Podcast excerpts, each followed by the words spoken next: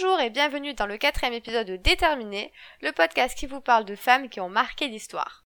Elle était une fois. We had the first two female commanders on orbit at the same time. Je voudrais tout d'abord vous partager une sélection de femmes. La bonne nouvelle féministe de cet épisode est l'interruption de l'appel d'offres du 3919. En effet, le gouvernement avait lancé un appel d'offres sur la ligne 3919 sur les violences conjugales.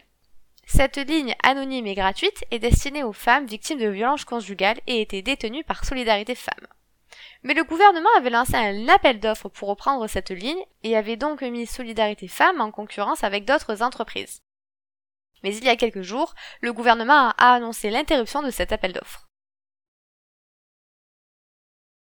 Dans ce quatrième épisode, je vais vous parler de Suzanne Noël, médecin pionnière en chirurgie esthétique. Suzanne Blanche Marguerite Noël est née Suzanne Gros le 19 janvier 1878 dans l'Aisne. Issue d'une famille aisée, elle se marie à un dermatologue en 1897 et elle déménage à Paris. En 1905, alors qu'elle s'ennuie, elle débute des études de médecine où les femmes y sont rares. C'est une étudiante brillante. En 1908, elle est externe dans le service du professeur Mourestin pionnier de la chirurgie maxillofaciale, puis en 1909, elle rentre dans le service de dermatologie. En 1908, elle accouche d'une fille. Enceinte, elle a continué à travailler. Cet enfant n'est sûrement pas celui de son mari, mais celui d'André Noël, un étudiant en médecine. En 1914, elle commence à exercer la médecine.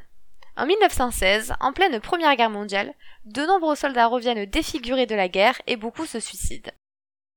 Ces soldats défigurés, on les appelle les baveux, les blessés de la trogne, puis les gueules cassées. Ils ont le visage arraché, sont éborgnés, ont la mâchoire fracassée et parfois ont des trous dans le visage. Pour leur venir en aide, Suzanne se forme alors à la chirurgie esthétique avec le professeur Mourestin. Elle opère et redessine leur visage. Avec Mourestin, ils vont même réaliser ce qu'il appelait des autoplasties par jeu de patience, soit les premières greffes de peau. Les blessés de guerre peuvent refaire des choses qu'ils ne pouvaient plus, comme mastiquer et mieux respirer. Leila Slimani, une célèbre autrice qui a notamment gagné le prix Goncourt, a écrit une bande dessinée sur cette pionnière. À propos de Suzanne, elle dit Suzanne a déjà une vision de la médecine assez moderne où elle considère que le psychologique et le physique vont de pair. En 1918, la guerre est finie, mais c'est le début d'une série de drames dans la vie de notre pionnière. En effet, son premier mari meurt. En 1919, elle se marie alors avec André Noël. En 1922, sa fille unique meurt de la grippe espagnole. André Noël ne s'en remet pas et sombre dans la dépression. En 1924, il se suicide en se jetant dans la Seine, sous les yeux de sa femme, la laissant cribler de dettes. Suzanne se bat pour que les ponts de Paris soient équipés de bouées de sauvetage, et elle l'obtient. Veuve par deux fois et ayant perdu son unique fille, Suzanne n'a plus rien à perdre car elle a déjà tout perdu. Pour se sauver, elle travaille dur et s'engage dans le féminisme. Sauf qu'à cette période, on lui retire son droit d'exercer la médecine car elle n'a jamais soutenu sa thèse. En effet, en 1914, au début de la guerre, on avait autorisé les étudiants et les étudiantes en fin d'études à exercer la médecine sans soutenir de thèse. En 1925, Suzanne a 47 ans et obtient donc sa thèse sous un faux nom. Même si en réalité, les hommes ne lui mettent pas vraiment de bâton dans les roues car ils n'estiment pas vraiment son métier et la chirurgie qu'elle pratique. Suzanne invente le mot esthétite et est la première à revendiquer se consacrer exclusivement à la chirurgie esthétique.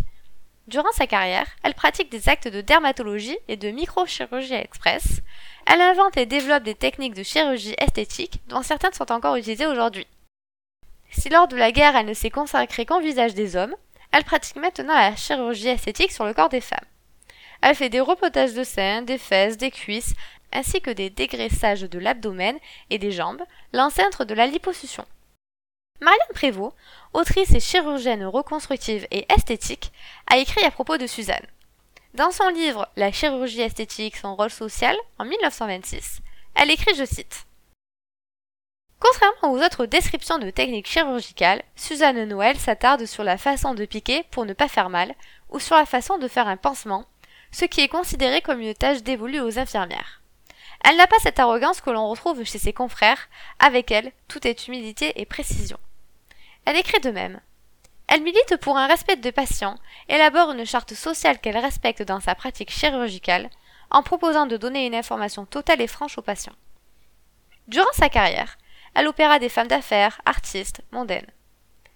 Elle fait payer les riches pour parfois opérer gratuitement les pauvres. Si elle considère que la chirurgie esthétique peut être un outil de libération des femmes, elle s'inquiète déjà des quêtes névrotiques de perfection.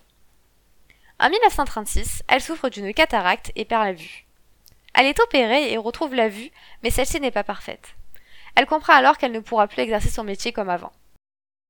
Pendant la Deuxième Guerre mondiale, elle opère des juifs recherchés par la Gestapo. À la Libération, elle opère les victimes de camps. À 75 ans, elle recolle encore les oreilles des enfants, répare les becs de lièvre et efface des taches de vin. Si Suzanne a opéré des femmes et des hommes tout au long de sa vie, elle s'est aussi consacrée aux droits des femmes.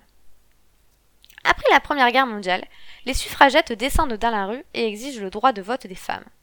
Lorsqu'elle se déplaçait, Suzanne portait un chapeau orné d'un ruban Je veux voter. Suzanne organisa aussi une manifestation où elle appela les femmes qui travaillaient à ne pas payer leurs impôts puisqu'elles n'avaient aucun droit. Elle ne s'arrête pas là.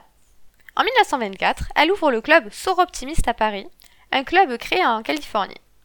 Au fil de ses voyages, elle crée une douzaine d'autres en Europe et ira donner des conférences jusqu'à Tokyo et Pékin. Ces clubs de sororité font du lobbying pour la libération des femmes, ils sont laïques et apolitiques. En 1924, à 76 ans, elle décède. Quelle reconnaissance envers Suzanne Noël? En 1928, elle reçoit la Légion d'honneur pour contribution à la notoriété scientifique de la France. En 2018, un timbre est édité par la Poste à son effigie. Merci et félicitations Suzanne. J'espère que l'épisode du jour vous aura plu. Aujourd'hui, j'ai deux recommandations. D'abord, si la vie de Suzanne Noël vous intéresse, alors je vous conseille de lire la bande dessinée de Leila Simani et Clément Oubrerie, intitulée À Ma deuxième recommandation est le livre de Mona Chollet, Beauté fatale. En effet, après avoir parlé pendant plus de 7 minutes sur la chirurgie esthétique faite sur les femmes, je pense qu'il est important de rappeler que les injonctions de beauté faites aux femmes sont nocives pour elles. J'espère que l'épisode vous a plu. N'hésitez pas à le partager et le noter sur iTunes ou Apple Podcast. Vous pouvez me suivre sur déterminé-du-8 podcast ou bien sur succès-du-8 féministe. À très bientôt!